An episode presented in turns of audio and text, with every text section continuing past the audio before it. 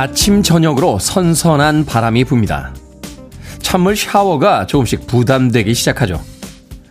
처서가 며칠밖에 지나지 않았는데 날씨는 어김없이 가을에 한 발을 내딛고 있습니다. 눈에 보이지 않는다고 해서 존재하지 않는 것이 아니고요.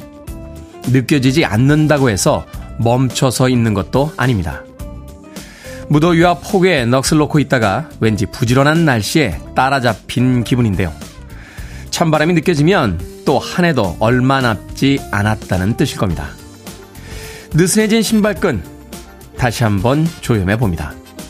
8월 25일 목요일 김태훈의 프리웨이 시작합니다. Amy Grant의 Baby Baby로 시작했습니다. 빌보드 kid의 아침 선택 김태훈의 프리웨이 저는 클 태 자 쓰는 테디 김태훈입니다. 자, 최유진님, 안녕하세요. 테디, good morning입니다. 아침 제법 차가운 날씨네요. 라고 하셨고요. 박경원님, 우리 딸 오늘 개학합니다. 학교 가기 싫다고 어제 1박 2일로 놀러 가자고 떼었습니다. 학교 잘 가겠죠? 라고 하셨는데. 학교 가기 왜 이렇게 싫어할까요? 막상 졸업하고 나면 그 학교 다닐 때의 기억이 가장 많이 떠오르고 또 그 시절이 그립긴 합니다만 막상 학교를 다녔던 예전을 생각해 보면 학교 가고 싶었던 날이 단 하루라도 있었나 하는 생각이 들긴 하는군요. 그렇다고 1박 2일로 놀러 가자고 뗐어요. 박혜원님. 딸 귀여운데요. 댕댕이님, 테디, 굿모닝, 가을이 성큼성큼 다가옵니다. 라고 하셨는데, 아침, 저녁으로는 벌써 선선한 바람이 불면서 가을의 냄새가 나기 시작했습니다. 자, 0976님, 테디, 우리 네 식구 늦은 휴가 갑니다. 다들 휴가 사연 보내볼 때, 에, 보낼 때보다 부러웠는데 저도 이런 날이 있네요. 공항 가는 길입니다. 커피 한 잔 주시면 더 기분이가 좋을 것 같습니다. 우리 가족 상직, 은정, 수빈, 예빈이라고 가족들의 이름까지 적어서 보내주셨습니다. 늦은 휴가 가시네요. 어, 그런데 늦은 휴가가 좋을 때도 있죠. 이 시기쯤 휴양지들 가면 사람들이 그렇게 많지 않습니다. 아마 해수욕장은, 어, 폐쇄가 된 것으로 알고 있습니다. 아, 폐쇄라기보다는 그 영업을 중단한 거죠. 어, 이럴 때 또 바다에 들어가시는 분들 계시는데 조금 조심하셔야 돼요. 해수욕장 안전 요원들 더 이상 없습니다. 아, 그러니까 수영을 하시는 건 좋습니다만 항상 안전에 주의하시길 바라겠습니다. 0976님에게 제가 도너츠 6개 팩 보내드릴게요. 상직, 은정, 수빈, 예빈과 함께 맛있게 나눠서 드시길 바라겠습니다. 자, 청취자들의 참여 기다립니다. 문자 번호 샵 1061, 짧은 문자 50원, 긴 문자 100원, 콩으로는 무료입니다. 유튜브로도 참여하실 수 있습니다. 여러분은 지금 KBS 2라디오 김태훈의 프리웨이 함께하고 계십니다. KBS 2라디오 yeah, 김태현의 프리웨이 Words don't come easy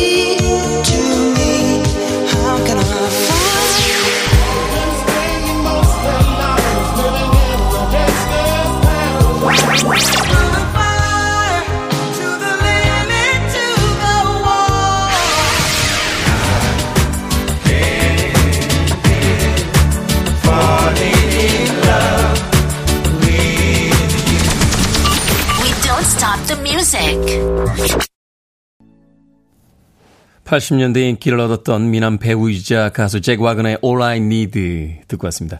이 잭 와그너 어, 제네럴 호스피탈이란 영화 아, 드라마죠. 드라마에 나왔었는데 이 뭐라고 해야 되죠? 단발머리라고 해야 되나요? 당시만 해도 우리나라 남자들이 이렇게 머리를 길게 기르는 남자들이 별로 없었습니다. 이렇게 짧게 치고 다니죠. 머리를 길게 기르는 사람들은 이제 헤비메탈 밴드 멤버들 정도나 이제 머리를 아주 길게 기르고 다녔었는데 이 제과그너가 등장했을 때 이렇게 귀로 이렇게 뒤로 넘기는 정도의 길이에 이렇게 약간 목에까지 내려오는 그 머리 참 멋졌던 그런 기억이 납니다. 우리나라에서 이제 윤상 씨가 이제 그런 헤어스타일을 보여주기도 했었는데 예. 문득 그 머리 스타일을 한번 해보겠다는 해보고 싶다는 생각이 드는군요. 어, 안 된다고? 이소연 작가 1초라도 좀 생각을 하고 좀 반응을 해주면 안 됩니까? 예? 내가 무슨 말만 하면 저기서 고개를 바로, 바로 가로로 안 된다고. 왜 안 됩니까? 예? 길러볼 수도 있죠. 머리 잘라주시는 분이 그런 이야기 하더라고요. 한 3개월 정도는 거지 시간을 보내셔야 된다고. 옆머리가 이렇게 계속 부풀어 오를 테니까 머리가 완전히 길러질 때까지는 견뎌야 된다고 하는데 그 기간을 견딜 자신이 없군요. 예. 예, 긴 머리는 잭 와그너에게 맡겨놓도록 하겠습니다. 잭 와그너의 All I Need 듣고 왔습니다. 어, 5577님, 상쾌한 아침입니다. 매일 출근길 함께하며 오랜만에 문자 보냅니다. 오늘은 사랑하는 와이프의 생일이에요. 정이야, 생일 축하해. 미역국 끓여 냉장고에 있으니까 꼭 챙겨 먹고, 사랑해. 라고 아침부터 꿀 떨어지는 문자 보내주셨습니다. 5577님, 정희씨, 남편분께서 사랑한다고 문자 보내셨습니다. 어, 라미나님, 오늘 오후에 드디어 승진 시험이 있는 날입니다. 이번에는 꼭 승진해서요. 가족들한테 당당한 엄마가 되고 싶네요. 아직 시험도 보기 전에 너무 떨려요. 힘내라고 응원해 주세요. 빠샤빠라고 보내주셨습니다. 빠샤빠는 어떤 응원 구호입니까? 우리나라 분들은 되게 화이팅 이렇게 응원 구호 외치죠. 미국에선 쓰지 않는 한국인만의 영어 응원. 네, 화이팅. 라미나님께서는 빠샤빠라고 보내주셨습니다. 오늘 승진 시험 꼭 잘 보시길 바라겠습니다. 아, 이봉숙님. 어제 그동안 못 배운 자전거를 배우러 공원에 갔었는데요. 차만 남편하고 배우면 안 되는 게 아닌 것 같아요. 자전거도 같이 배워서는 절대 안 되는 거였습니다. 대판 싸우고 아직 화해를 못했습니다. 자전거 잘 타고 싶은데 몸이 말을 듣지 않습니다. 라고 하셨습니다. 저도 자전거 배웠던 기억이, 야, 그 기억이 벌써 엄청나게 오래전 기억인데 아직도 납니다. 어. 요령 하나 알려드려요? 어, 자전거 타다 이렇게 넘어질 것 같으면요. 넘어질 것 같은 방향으로 핸들을 트시면, 어, 빨리 배웁니다. 예. 사람들이 본능적으로요, 어, 자전거가 넘어질 것 같으면, 왼쪽으로 넘어질 것 같으면 핸들을 오른쪽으로 틀거든요. 그러면은 오히려 중심이 안 잡히면서 빨리 넘어집니다. 왼쪽으로 넘어지실 것 같으면 핸들을 왼쪽으로 더 트시면, 예, 자전거가 중심이 오히려 더 잘 잡히니까. 저도 어릴 때 그렇게 배웠어요. 예. 그게 벌써 몇 년 전인지는 이야기하지 않겠습니다. 예. 저의 어린 얼굴에 어울리지 않는 시간이 나오기 때문에. 네. 그런데 그 기억은 아직도 납니다. 예. 그래서 굉장히 자전거 빨리 배웠던 기억이 나는군요. 이봉숙님, 쿠키와 커피 보내드립니다. 자전거 배우시고 나서 남편분과 화해하시길 바라겠습니다. 네. 같이 사는 사람하고 싸우면 불편하잖아요. 이봉숙님. 음악 듣습니다. Marcia Hines의 Your Love Still Brings Me to My Knees.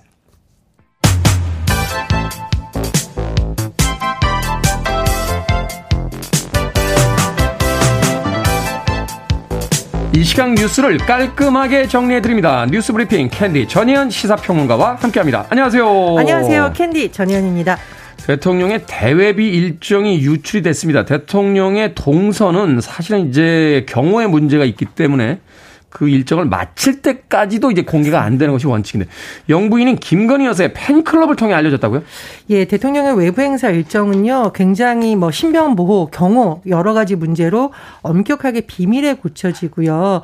물론 이제 어느 지역에 간다라는 것이 기자단에게 비보도를 전제로 미리 공지가 되는 경우가 있습니다. 네. 하지만 굉장히 자세하게 하지 않는 이유는 말씀해 주셨듯이 경호상의 문제, 신변 보호 여러 가지이기 때문에 대외비로 취급이 되고 있습니다. 행사 종료까지 사전 공개가 굉장히 금지되는 경우가 많은데요. 최근에 지난 23일 김건희 여사의 팬클럽 SNS 게시물에 댓글이 달렸는데 윤석열 대통령이 26일 대구 방문 일정이 공지 형식으로 소개가 됐는데 너무 자세한 일정이 있었다는 겁니다. 구체적 일시, 장소 이렇게 세부 동선이 적혀 있었다고 합니다.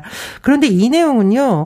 경호상의 이유로 행사가 끝날 때까지 보도를 할 수 없는 조건으로 출입기자단, 즉 청와대 출입기자단에 미리 공지됐던 일정에도 없던 내용이라고 합니다. 네. 그렇다 보니 지금 대통령실에서 이 굉장히 뭐 이 부분을 밝히기 위해서 노력 중이라고 합니다만 어쨌든 논란이 되고 근데 이 팬클럽 관련 논란이 예전에도 있었습니다. 용산 대통령실 집무실도 보안구역이거든요.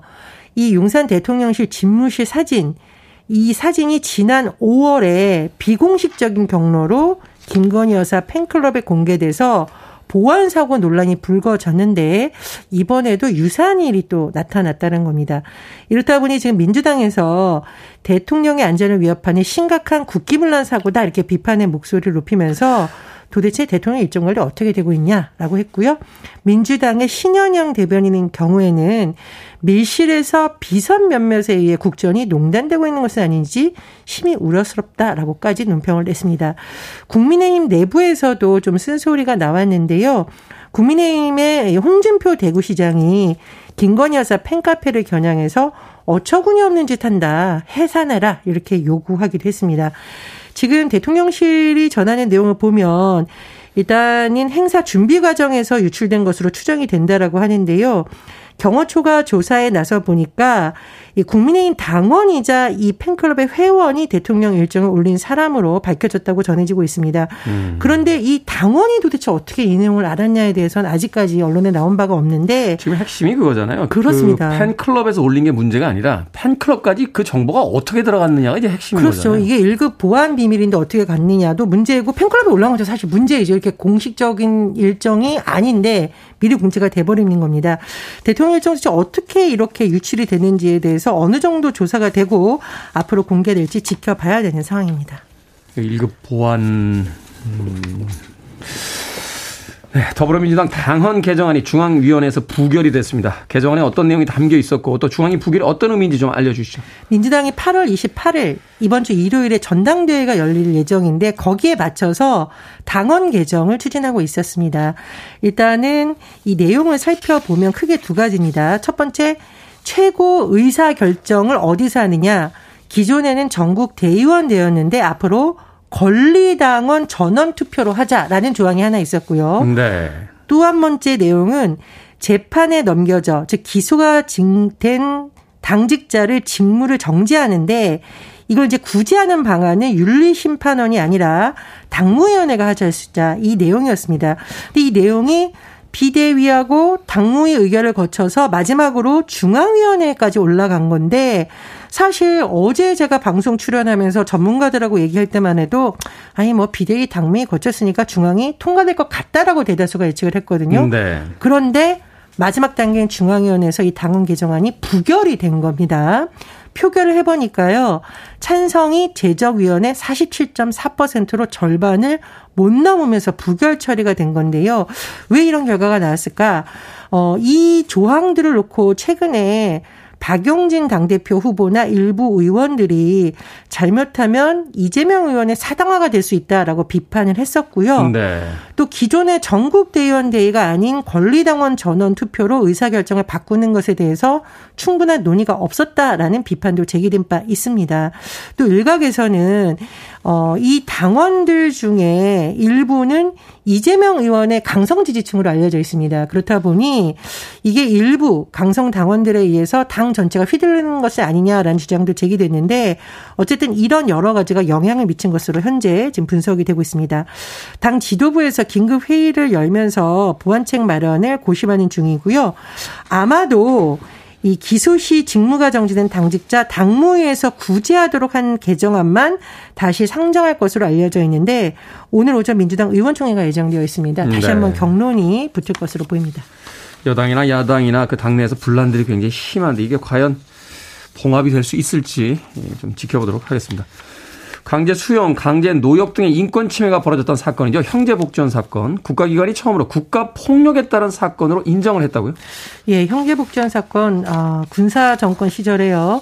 불황인으로 지목된 사람들을 강제 수용하고 가혹행위를 한 사건인데요. 길거리에 있는 사람들을 막 잡아갔어요. 심지어 아동이 잡혀간 경우도 있었습니다. 네. 이기 진실화위원회가 이 형제복지원 사건은 국가에 의한 중대한 인권 침해다 이렇게 결론을 내렸는데요. 어제 1년 3개월 정도에 걸친 조사 결과를 발표하면서 진실 규명을 결정했습니다. 공권력이 직접 간접적으로 불황인에 대해서 강제 수용해서 강제 노역, 폭행, 가혹행위, 심지어 사망과 실종에 이르는 중대한 인권 침해가 있었음이 확인됐다라는 건데 이 형제복지원 사건이 세상에 알려진 지 35년 만에 국가기관이 처음으로 국가폭력에 따른 인권 침해로 인정을 한 겁니다. 형제복지원 사망자 수가 기존에 552명으로 알려져 있었는데 이번 조사 과정에서 105명의 사망자가 추가 확인이 됐습니다. 아. 진실화위원회에 따르면 당시에 국가가 이런 실상을 알고도 조직적으로 은폐했고 피해자와 가족을 회유하기도 했고 이렇게 지적을 했어요. 그래서 앞으로 국가가 이 형제복지원 강제 수용 피해자와 유가족에게 공식 사과해라. 그리고 피해 회복과 치유 방안을 마련할 것을 권고를 했는데 우리가 좀 지켜봐야 될 대목이 있습니다. 권고 사항이에요. 강제 사항이 아니라는 거죠. 그렇습니다. 그래서 앞으로 국가 차원의 사과가 있을지 특히 이런 피해자들에게 대해서 어떤 대책이 지 지른지를 국민들이 좀 관심을 갖고 지켜봐야겠습니다. 아직까지 계속 진행 중인 사건이다 이렇게 볼 수 있겠군요. 자, 오늘의 시사 엉뚱 퀴즈 어떤 문제입니까? 예, 앞서 대통령 대외비 일정 유출 소식 전해드렸습니다. 아, 국가 보안 문제 여러 가지 면에서 지금 우려가 제기되고 있는데 따뜻한 보이차라도 우려하시며 마음을 달래고 싶습니다. 음. 여기서 오늘의 시사 엉뚱 퀴즈. 원래 차를 마실 때는 과정이 복잡하고 시간도 오래 걸립니다. 간편하게 이것으로 요즘엔 많이 우리기도 하는데요. 차를 담은 작은 주머니인 이것은 무엇일까요? 보통 때 실이 달려있기도 합니다. 1번 티백, 2번 에어백, 3번 더블백, 4번 사랑 고백. 정답 아시는 분들은 지금 보내주시면 됩니다. 재미있는 오답 포함해서 모두 10분에게 아메리카노 쿠폰 보내드립니다. 차를 마실 때 간편하게 이것으로 우리기도 하죠. 차를 담은 작은 주머니인 이것은 무엇일까요? 1번 티백, 2번 에어백, 3번 더블백, 4번 사랑 고백 되겠습니다. 문자 번호 샵 1061, 짧은 문자 50원, 긴 문자 100원, 콩으로는 무료입니다. 뉴스 브리핑 전혜연 시사평론가와 함께했습니다. 고맙습니다. 감사합니다. 9501께서 신청하셨어요. 스티븐 멜러 밴드 아브라카다브라.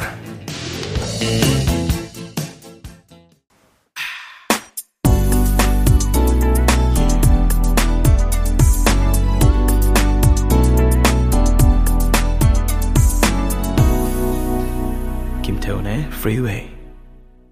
샤카칸의 Through the Fire 듣고 왔습니다. 자, 오늘의 시사 엉뚱 퀴즈. 차를 마실 때 차가 담긴 이것을 우리기도 하는데요. 이것을 무엇이라고 부를까요? 정답은 1번 티백이었습니다. 티백. 8457님 1번 티백입니다. 비 그친 뒤에 눈부신 햇살을 보며 홍차 티백으로 아침을 시작합니다. 늘 좋은 방송 고맙습니다. 라고 하셨습니다. 홍차 맛있죠, 홍차. 녹차를 싣고 가다가 발효가 되는 바람에 홍차가 된 거 아니에요? 어, 영국인들이 그래서 홍차를 먹기 시작했다. 홍차, 예, 홍차, 녹차. 저는 녹차, 녹차 좋아하는데 방송한 뒤로는 녹차를 잘 안 먹어요. 어, 이 방송하는 사람들은 녹차를 먹으면 이 목이 마른다라고 해가지고요. 입안이 건조해진다고 해서 잘 먹질 않습니다. 홍차 한잔 하고 싶네요. 따뜻한 우유에다가, 예, 밀크티. 네, 8457님. 자, 6291님, 오답. 아내의 명품백. 또 아내의 생일이 다가오고 있습니다. 가방을 사달라고 하는데 너무 비쌉니다. 라고 하셨습니다. 사주세요. 사랑하는 아내니까요. 6291님. 감사하다님, 프리웨이 테디의 기백이라고 하셨는데, 야, 이거 기백 어려운 단어인데요. 요새 이런 단어 쓰면 안 됩니다. 또 오해받거든요. 심심한 사과를 표합니다. 이랬다가, 왜 사과하는데 심심하냐? 해가지고, 한동안 또 고생하신 분들 계시거든요. 기백. 아니, 100이면 100이고 200이면 200이지 기백은 몇 백입니까? 또 이렇게 나올 수 있습니다. 예, 단어 함부로 사용하면 안 됩니다. 요새. 감사하다니. 6143님 캐시백, 7596님 샌드백, 6676님 출근하자마자 집으로 컴백. 컴백하고 싶은 이 마음 저만 그런 건 아니겠죠? 라고 하셨는데 아침 시간에 출근하고 있는 많은 분들의 마음을 대신해주고 계신 것 같습니다. 6676님. 자, 방금 소개해드린 분들 포함해서 모두 10분에게 아메리카노 쿠폰 보내드립니다. 당첨자 명단 방송이 끝난 후에 김태훈의 프리웨이 홈페이지에서 확인할 수 있습니다. 콩으로 당첨이 되신 분들은요, 방송 중에 이름과 아이디 문자로 알려주시면 모바일 쿠폰 보내드리겠습니다. 문자 번호는 샵 1061, 짧은 문자는 50원, 긴 문자는 100원입니다. 1084님의 신청곡으로 합니다. Coolio, Gangsta's Paradise.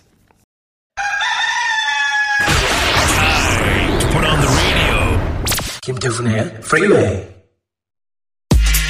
Are you ready?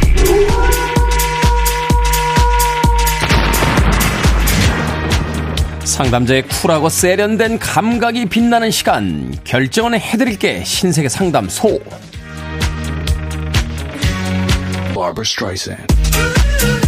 골든 와이번님 이제 에어컨 덮개를 씌울까요? 아니면 조금 더 기다렸다 씌울까요? 씌웁시다 기상청에서 열대야 지났답니다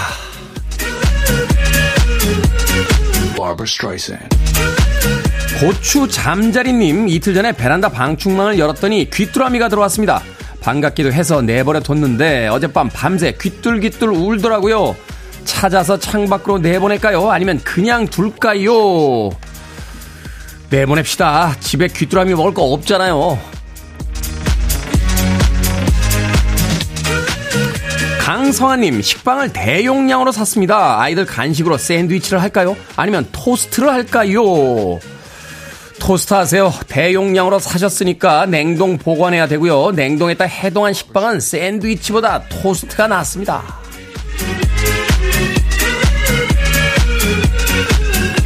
윤종근님, 결혼 정보회사 등록 후 첫 소개팅이 있는데 정장을 입을까요? 아니면 캐주얼로 나갈까요? 연애의 신인 형님의 조언이 필요합니다. 캐주얼로 나갑시다. 옷이 편해야 말도 잘 나오니까요. 그런데 제가 연애의 신이라고요?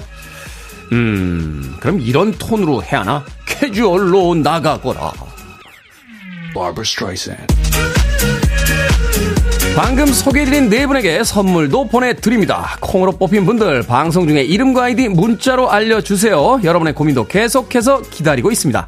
문자 번호 1061, 짧은 문자 50원, 긴 문자 100원, 콩으로는 무료입니다.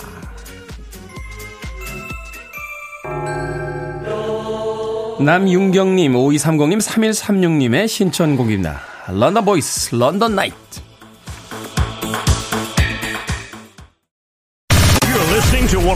Best radio stations around. You're listening to 김태훈의 Freeway. 빌보드 kid의 아침 선택, KBS 2 라디오, 김태훈의 프리웨이 함께하고 계십니다. 1부 끝곡은 Vanessa Williams입니다. Sweetest Days 듣습니다. 전 잠시 후 2부에서 뵙겠습니다.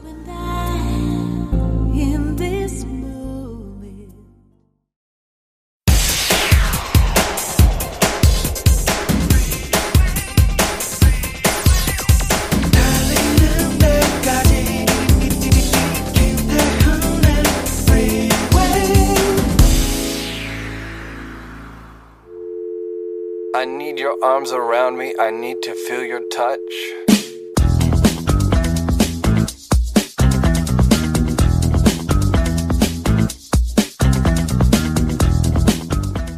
힙하다, 감각적이다, 개성있다, 유행에 밝다. 킹받다, 매우 열이 오르다, 짜증이 나다, 분하다, 어이없다. 국룰, 국가적으로 통용되는 규칙이란 뜻으로 정석, 보편적인 규칙. 리즈 시절, 잘 나가던 시절, 전성기, 황금기. 어쩔 TV, 어쩌라고 가서 TV나 봐. 라는 뜻에서 유래한 말로 상관하지 마, 신경 꺼.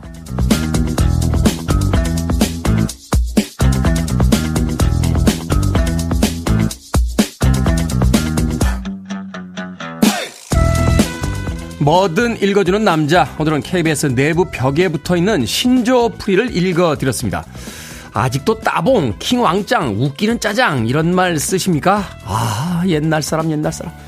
그보다 더 옛날 사람 같은 건 신세대처럼 보이고 싶어서요. 온갖 신조어를 넣어 말하는 겁니다. 아침에는 힙한 프리웨이를 듣는 게 국룰, 킹정 뭐 이런 식으로 말이죠. 참고로 전 언제나 바른 말, 고운 말을 쓰기 위해 노력합니다.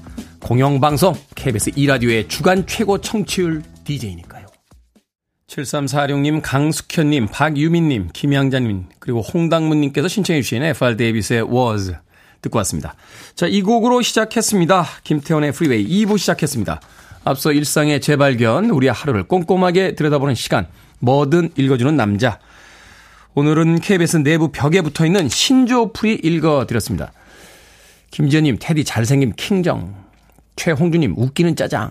서성용님, 을지로가 좀 힙하다고 힙지로래요.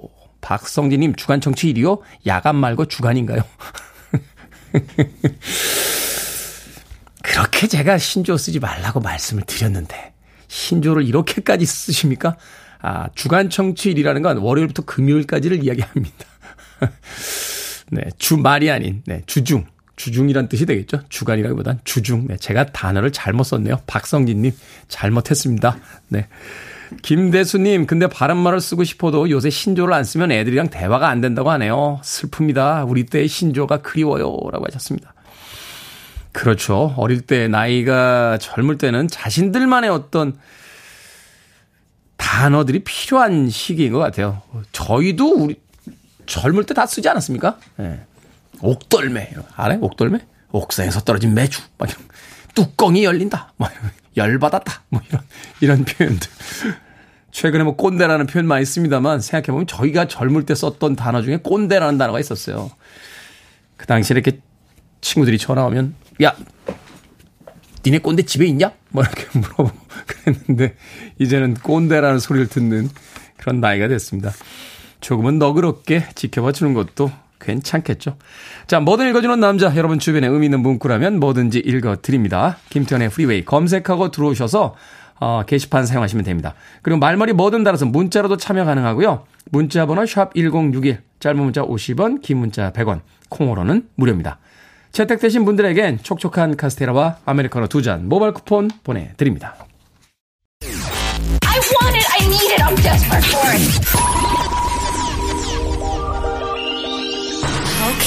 Let's do it. 김태훈의 Freeway. 한국인이 좋아하는 샹송 두곡 가을 분위기가 느껴지는 목요일의 아침에 들려드렸습니다. 7번 올빼미님께서 신청하신 파트리샤 가스의 몽메가 모아 나의 남자라는 뜻이었죠. 그리고 이어진 곡은 프랑스와 자디의 꼬망뜨 디 하듀 어떻게 이별을 말해야 할지라는 음악 두 곡 이어서 들려드렸습니다. 자, 9860님, 병원에 근무하는 간호사입니다. 여러분의 퇴사로 힘든 가운데 갑자기 밤 근무번이 연락두절로 결근하는 바람에 휴무임에도 급히 연락받고 출근해서 일하고 있습니다. 그리고 지금 퇴근해요. 간호사에겐 휴무도 사치인가 봅니다. 짜증을 내서 무엇 하겠습니까? 언젠가 좋은 날이 오겠죠. 라고 하셨습니다. 9860님. 좋은 일 하고 계시잖아요. 아픈 사람들에게 있어서요, 어, 의사나 또 간호사는 정말 좀 과장해서 이야기하면 음, 신과 같은 존재입니다. 아플 때 찾을 수 있는 유일하게 자신에게 위로를 줄 수 있는 저도 병원에 몇 번 입원했던 기억이 있어서요. 그 한밤중에도 어, 통증이 느껴질 때 달려와 주시는 그 간호사분들에게 진심으로 감사의 말씀 드리고 싶습니다. 9860님 힘내십시오. 음, 치킨 한 마리와 콜라 보내드리겠습니다. 예, 혼치킨 하십시오. 반근무까지 쓰고 오셨으니까 맛있게 드시고 또 푹 휴식 취하시길 바라겠습니다. 7003님, 내일이 계약인데요. 줄넘기 숙제만 하고 다른 숙제는 하나도 안 해놓고 숙제 못해가도 괜찮다는 배짱이 두둑한 9살 딸과 어젯밤 늦게까지 약 한 달간의 밀린 일기를 기계처럼 쓰는 신공을 펼치고 오늘 아침을 맞이했습니다. 최근 들어 머리를 가장 많이 쥐어짜냈던 밤이었죠. 도대체 언제쯤 우리 아이는 혼자서 척척 해내는 어른이가 될까요? 하셨습니다. 대단한데요? 숙제 안 해가도 돼. 라고 하는 9살 딸이면요. 큰 인물이 될 겁니다. 큰 인물이. 제가 대학 다닐 때요. 3학년 때 제가 과대표였어요. 과대표였는데, 우리 전공, 전공 교수님께서 시험 시간에 이렇게, 예, 앉아있는 저를 보시고선 저를 대빵이라고 부르셨거든요. 대빵, 옛날에. 과대표니까. 대빵, 공부 많이 했나? 라고 하셔서, 아니요. 공부를 자네는 안 해도 시험 전날 잠을 잘 자나? 그래서, 잘 잡니다. 그래, 그 정도 배짱이면 뭘 해도 될 거야. 라고 해주셨던 기억이 납니다. 계약을 앞두고 숙제를 안 해가도 괜찮다는 9살 딸. 예, 정말 큰 인물이 될 거라고 저는 생각합니다. 7003님. 언제쯤 아이가 혼자 척척 해내는 어른이가 될 것 같냐고요? 그런 날이 늦게 늦게 오는 게 좋지 않을까요? 그런 날이 되면 우리들이 아주 나이를 많이 먹어 있을 테니까요. 피자 한 판과 콜라 보내드리겠습니다. 뭐, 방학 숙제는 늦게 해도 피자 한 판과 콜라를 받아오는 이런 기특한 9살 딸이 있습니까? 7003님. 그 영민한 딸과 함께 맛있게 나누시길 바라겠습니다. 송윤숙님. 테디 good morning입니다. 오늘은 늦잠을 잤어요. 6시 기상. 몸과 마음이 가벼워서 날아갈 것 같은 행복한 일상입니다. 라고 하셨는데 6시 기상이신데 늦잠을 잤다면 도대체 평상시에는 얼마나 일찍 일어나시는 겁니까? 저하고 거의 비슷하게 일어나시는 것 같은데요. 뭔가 그래도 좋은 일이 있는 음, 요즘인 것 같아요. 몸과 마음이 가벼워서 날아갈 것 같다. 행복한 일상이다. 라고 문자 보내주셨습니다. 송윤숙, 윤숙님. 고맙습니다. 김정희님, 건들건들 시크한 테디는 저의 롤모델인 것 같습니다. 오늘 아침 덕분에 힘이 납니다. 라고 하셨는데, 제가 건들건들 거리나요? 네. 그렇군요. 예, 제가 모르는 또 어떤 면을 발견해 주셔서 감사합니다. 김정희님. 네, 건들건들 시크한 테디. 네, 덕분에 힘이 난다니 뭐, 저도 기분은 좋습니다. UB40의 음악으로 합니다. Can't help falling in love.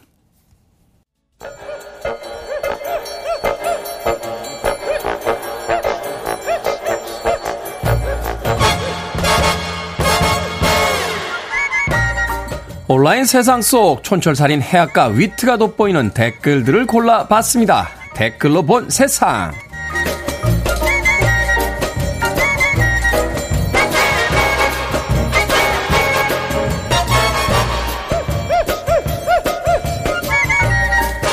첫 번째 댓글로 본 세상 콜롬비아 북서부의 지방도시 이타구이에서 주민들의 침대 행렬이 이어졌습니다.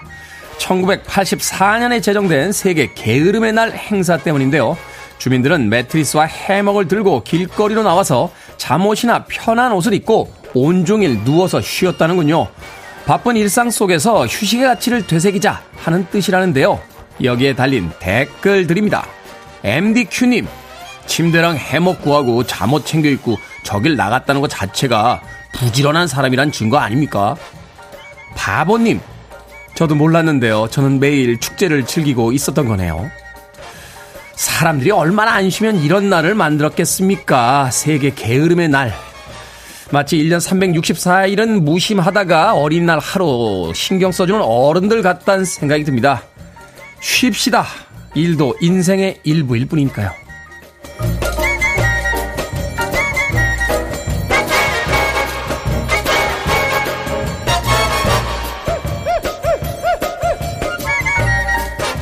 두 번째 댓글로 본 세상. 여름 과일 매출 1위를 굳건히 지키던 수박이요. 올해는 복숭아에게 자리를 내줬습니다. 수박 가격이 지난해보다 오른 데다 1인 가구가 늘면서 크기가 작은 과일을 찾는 사람이 늘었기 때문이라고 하는군요. 복숭아 품종이 다양해지면서 특정 품종은 판매 공지가 뜨는 순간 순식간에 완판되기도 한다고 합니다. 여기에 달린 댓글들입니다. 흠흠님. 여름이면 딱복이냐 물복이냐 고민되는데요. 둘 중 하나만 고르라는 건 엄마가 좋아 아빠가 좋아 뭐 그런 질문하고 같은 급이에요. 소머리 국밥님 복숭아는 통조림도 맛있습니다. 빙수 만들어서 황도 통조림 부어 먹으면 끝납니다. 그러네요. 언젠가부터 수박 먹기가 쉽지가 않습니다. 모두들 같이 모여 살 땐 다 같이 나눠 먹던 그 맛있던 수박.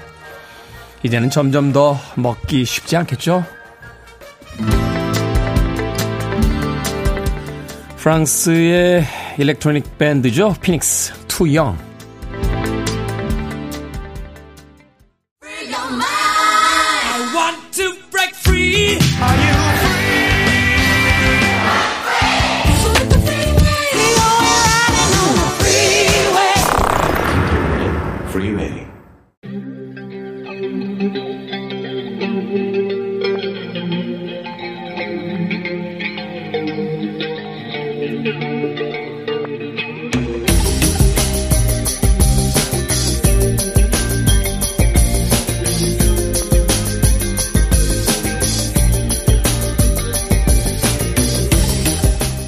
(21세기의) 키워드로 우리의 역사를 살펴보는 시간입니다. 역사 대자뷰. 오늘도 공간역사연구소 박광일 소장님 나오셨습니다. 안녕하세요. 안녕하세요. 최근에 뉴스에서 밀정이란 단어를 자주 접하게 되는데 이 밀정이란 단어 이게 일제 강점기에 그 활동했던 음, 그런 인물들을 지칭하는 거잖아요.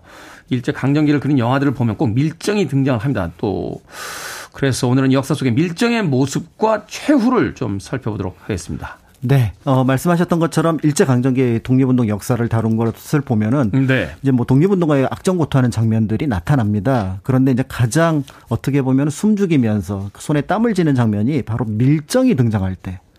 뭐 최근에는 뭐 첩보원, 뭐 secret agent 뭐 이렇게 부릅니다만 이제 당시에는 이제 밀정 그렇습니다. 더 오래전에 이제 세작 이렇게 그렇습니다. 불렀던. 네. 네. 그래서 이제 영화 암살이나 밀정이라는 내용을 보면은 이제 그런 것들을 볼 때 당시 이제 이런 어떤 사람들의 활동 내역을 짐작해 볼 수가 있는데 네. 사실은 이러한 영화가 그냥 만들어냈던 것이 아니라 일제 강점기 실존 인물을 참고했습니다. 아. 그런 의미에서 볼 때 이제 그들이 어떻게 활동을 했고 그다음에 또 광복 이후에 어떤 모습을 보여주는지 살펴볼 필요가 있을 것 같은데요. 네.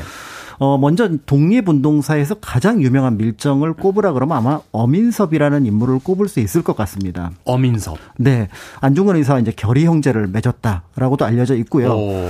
무엇보다도 이제 이 어민섭이 밀정인 것이 밝혀진 건 1920년 이제 간도 지역에서 일어났던 15만 원 군자금 탈취 사건이 있습니다. 군자금 탈취 사건 15만 원? 네. 네. 그래서 이제 이 사건이 사실 이제 영화 놈놈놈의 모티브를 제공하기도 했었는데요. 영화 놈놈놈의 모티브가 그렇다면 그 등장 인물 중에서 어민섭은 없고요. 없고. 네. 그 대신 이제 아, 그 밀정으로서 그러니까 그 뭔가 뭔가 큰 어떤 자금을 탈취하는 장면을 염두에 두고 이제 만주에서 벌어진 활극을 이제 모티브로 삼았다고 볼 수가 음, 있는데요. 네.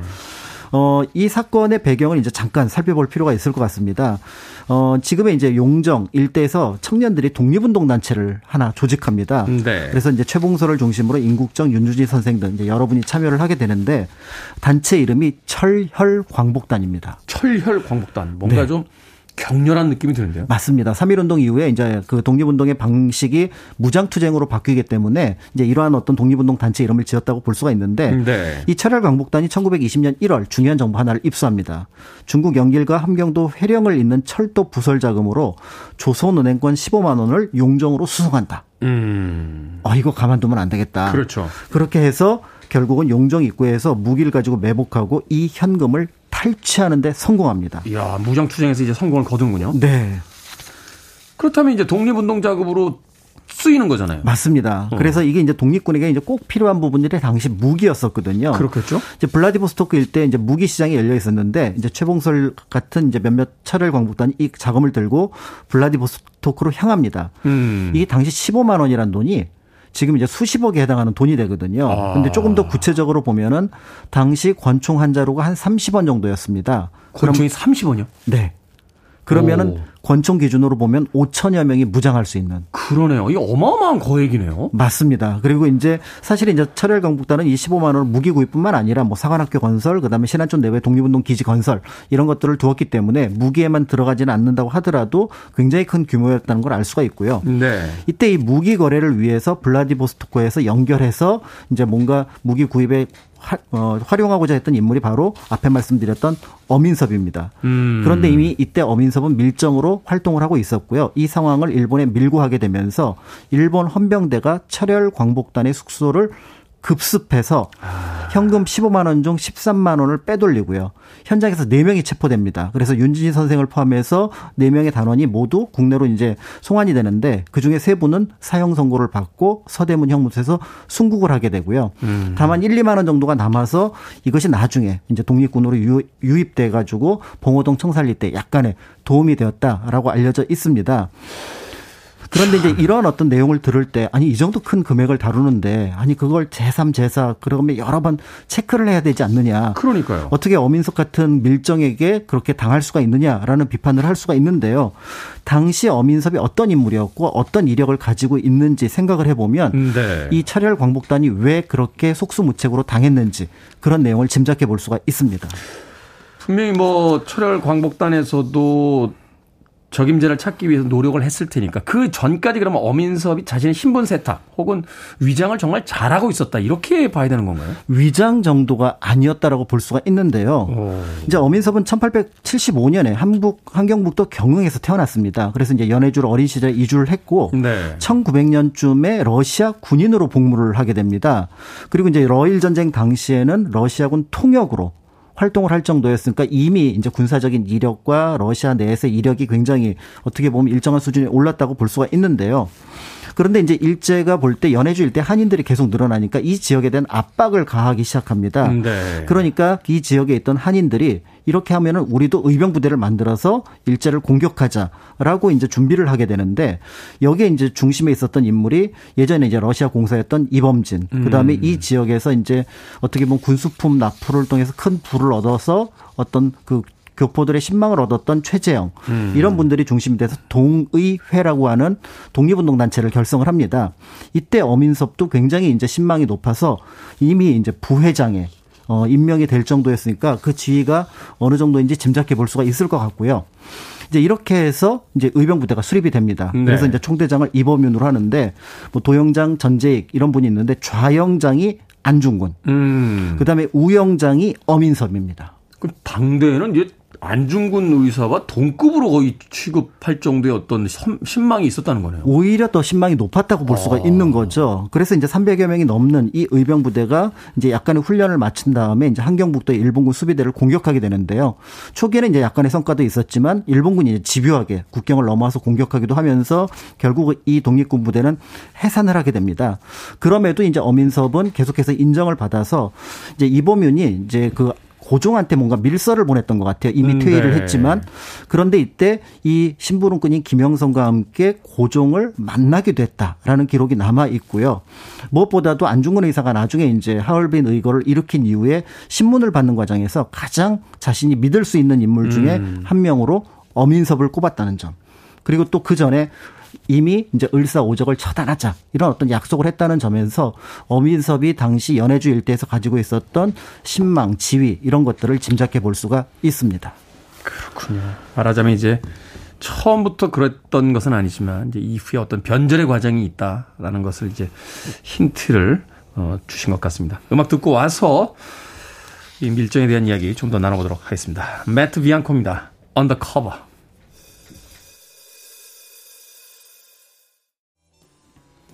매트 비앙코의 Undercover 듣고 왔습니다. 빌보드 키드의 아침 선택, KBS 2라디오, 김태훈의 프리웨이, 역사 데자뷰. 오늘도 박광일 소장님과 함께 역사에 대한 이야기 나눠보고 있습니다. 자, 앞서서 밀정, 엄인섭이 안중근 의사와 절친했고 또 을사오적을 처단하기 위한 맹세까지 했다 라고 이야기를 해주셨습니다. 그런데 어떻게 이렇게 그 아주 열렬했던 독립운동가가 밀정이 돼 버리는 걸까요? 사실은 이 부분이 아직도 납득이 좀 안 되는 부분이 있습니다. 그러니까 기본적으로 활동 내역들을 여러 가지 살펴보게 되면은 네. 그러니까 1910년 국가피탈 전후에 밀정으로 변절한 것으로 보여지는데요. 다만 이러한 어떤 내력을 짐작해 볼 수 있는 문서 하나가 발견이 됐는데 1908년 11월 달에 일본 영사관에 몰래 자신을 고용해 달라 라는 아. 연락을 했다는 기록이 남아 있습니다. 그런 면에서 볼 때 이미 이제 그 의병 전쟁이 조금 패퇴기에 돌아가게 되면서 네. 뭔가 이제 심경의 변화를 일으켰던 것 같고요. 그럼에도 이 사람의 목적은 특별했다기보다는 돈이 목적이었다. 라고 밖에 볼 수 없는 그런 부분이 있습니다. 음. 이후 이제 아마 일본 총영사관에 고용이 되었던 것으로 추정이 되는데요. 어, 신채호가 주필로 있던 대양보 라고 하는 어떤 독립운동의 모습들을 이제 연해주 교포들한테 알리기 위한 그런 어떤 신문을 발행하게 되는데 이거를 발행하지 못하게 활자 1만 5천 개를 훔쳐서 일본인에게 전달하는 그런 역할을 하기도 했습니다. 음, 네. 그럼에도 이제 신분을 계속해서 숨기고 이 지역의 어떤 동포사회에서 신망을 높여가게 되는데 어, 연해주 한인에서 이제 나중에 1910년대 굉장히 중요한 독립운동 단체가 만들어지게 되는데 바로 권업회라고 하는 단체가 만들어지게 됩니다. 권업회. 네. 그래서 이 단체에서 이제 중심적으로 활동했던 인물은 앞에 말씀드렸던 최재형을 포함해서 홍범도 장군 음, 네. 이런 분들이 이제 참여를 하게 되는데 여기에도 어민섭이 그대로 포함이 되어 있었던 거죠. 중요한 단체는 다 들어가 있었던 걸 보니까 신망이 높은 인물이긴 했네요. 네. 심지어는 이제 이런 일도 있었는데요. 어민섭이 이 시기에 이미 밀정으로 활동 을 하고 있었는데 조선 총독부에서는 연해주 일대의 요주 인물 그러니까 음. 총영사관에 지령을 내립니다. 이설 이들 이들은 좀 체크를 해라라고 하는데 거기에 어민섭이 들어가 있었습니다. 네. 그러니까 그 얘기는 조선 총독부에서는 아직 밀정임을 모르고, 모르고. 현재 있는 총영사관에서만 밀정임을 알고 활용하고 있었다. 음. 이런 내용들을 짐작해 볼 수가 있는데요. 그런 점에서 철혈 광복단으로 볼 때는 너무나 당연하게 어민섭이란 인물을 믿을 수밖에 없었고 더 나아가서 그가 러시아에 능통했기 때문에 음. 실제로 현재에서 무기 구입이라든지 이런 부분에서는 큰 도움이 될 인물 로 선정을 했다. 라고 볼 수가 있는데요. 결국 이제 이 차를 강북단 사건은 거의 미스터리에 가깝습니다. 어떻게 알았지? 라고 음. 하면서 어민섭의 밀정임이 드러나게 되고요. 의심이 가는 인물들, 정보를 알고 있었던 사람들 지원나가다 보니까 이제 그렇습니다. 어민섭이 그 발각이 되는 거군요. 그렇습니다. 그러면서 이제 연해주 일대에서 이 어민섭이라는 인물의 정체가 이제 널리 알려지게 됐던 거죠. 아. 자, 많은 독립 투사들이 순국을 해야만 했고 또 어떻게 보면 독립운동에서 하나의 전기가 될 수도 있었던 이 거대한 군자금을 다시 이제 탈취당하게 되는 그런 사건이 벌어지게 된 건데 자, 이 사건을 통해서 15만 원 탈취 사건을 통해서 이제 밀정인 게 밝혀졌어요. 어민섭은 그 이후에 어떤 삶을 살게 됩니까? 네. 그나마 이제 그 이후의 삶은 우리가 예측했던 삶이라고 볼 수가 있는데요. 일본이 이제 1920년에 이제 그 시베리아 일대를 침략을 하게 됩니다. 네. 그리고 약간 2년 동안 전쟁을 하고 난 다음에 이제 물러나게 되는데 이 군대가 물러나게 되니까 어민섭도 더 이상 연해주에서 살 수가 없게 됩니다. 보호해주는 세력이 사라지니까. 그렇습니다. 그래서 이제 결국은 중국의 훈춘 지역, 국경지대라고 할 수 있는 이 지역으로 넘어가게 되는데 여기에 있는 동포들이 얼마 되지 않지만 저놈은 밀정이야. 음. 라고 하는 것들을 손가락질을 했다는 거죠. 야, 어떻게 알았을까요? 참 SNS도 없고 휴대폰도 없던 시절인데 그런 이야기들은 빨리 또 퍼지니까. 굉장히 빨리 퍼지고 굉장히 중요한 정보였기 때문에 그랬던 네. 것 같고요. 결국은 그래서 굉장히 어렵게 살다가 1936년 병으로 죽었다고 알려져 있습니다.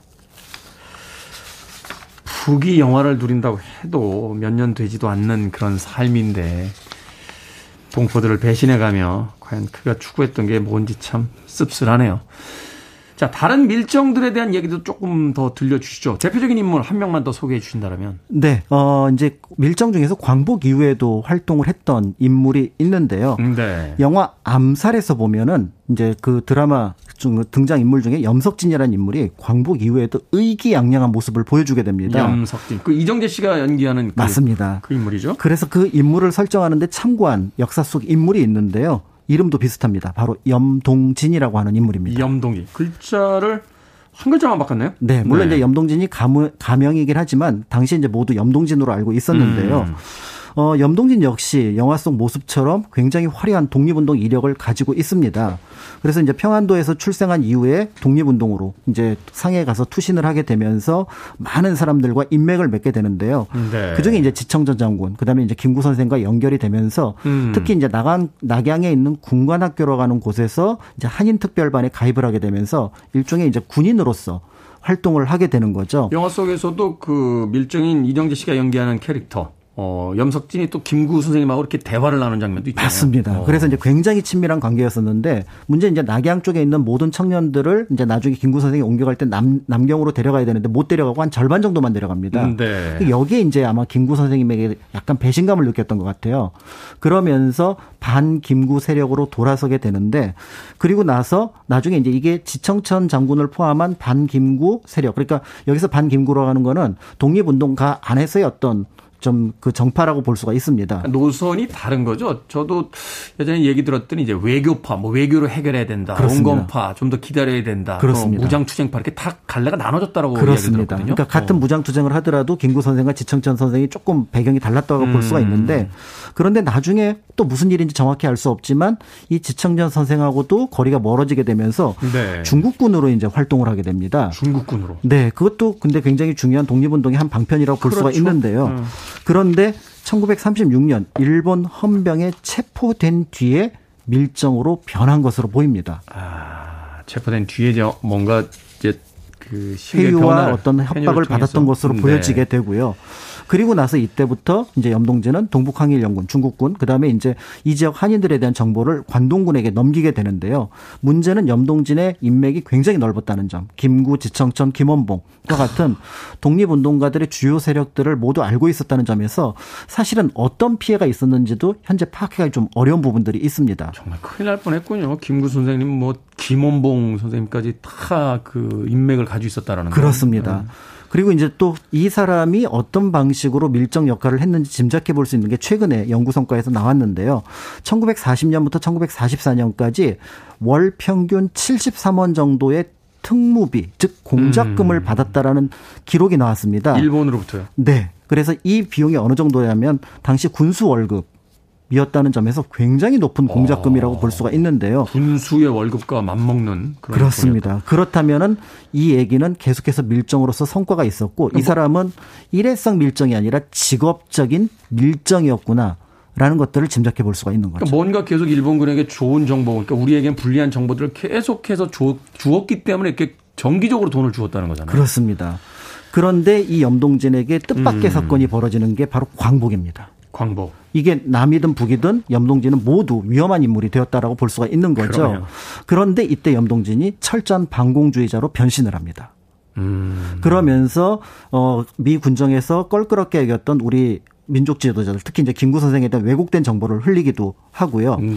그 다음에 이제 그 과정에서 이제 자체적으로 일본 경찰을 경찰의 고위 직으로서 악랄했던 사람들을 처단하는 조직이 있었는데 그들 중에 일부를 또 어떻게 보면 암살했을 것으로 보여지는 음. 역할을 이 염동진이 하게 됩니다.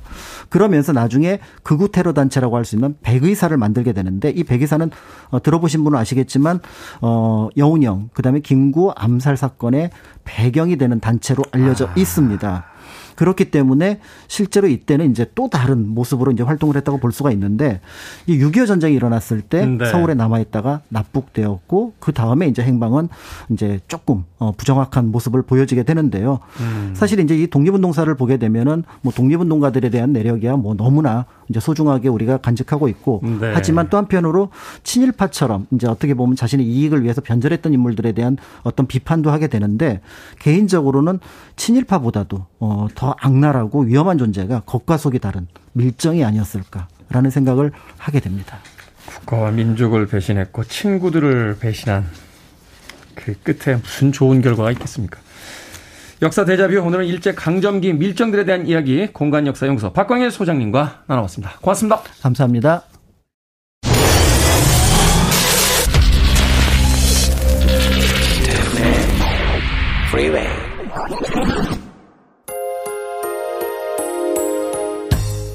KBS 이라디오 김태훈의 프리웨이 오늘 방송 여기까지입니다.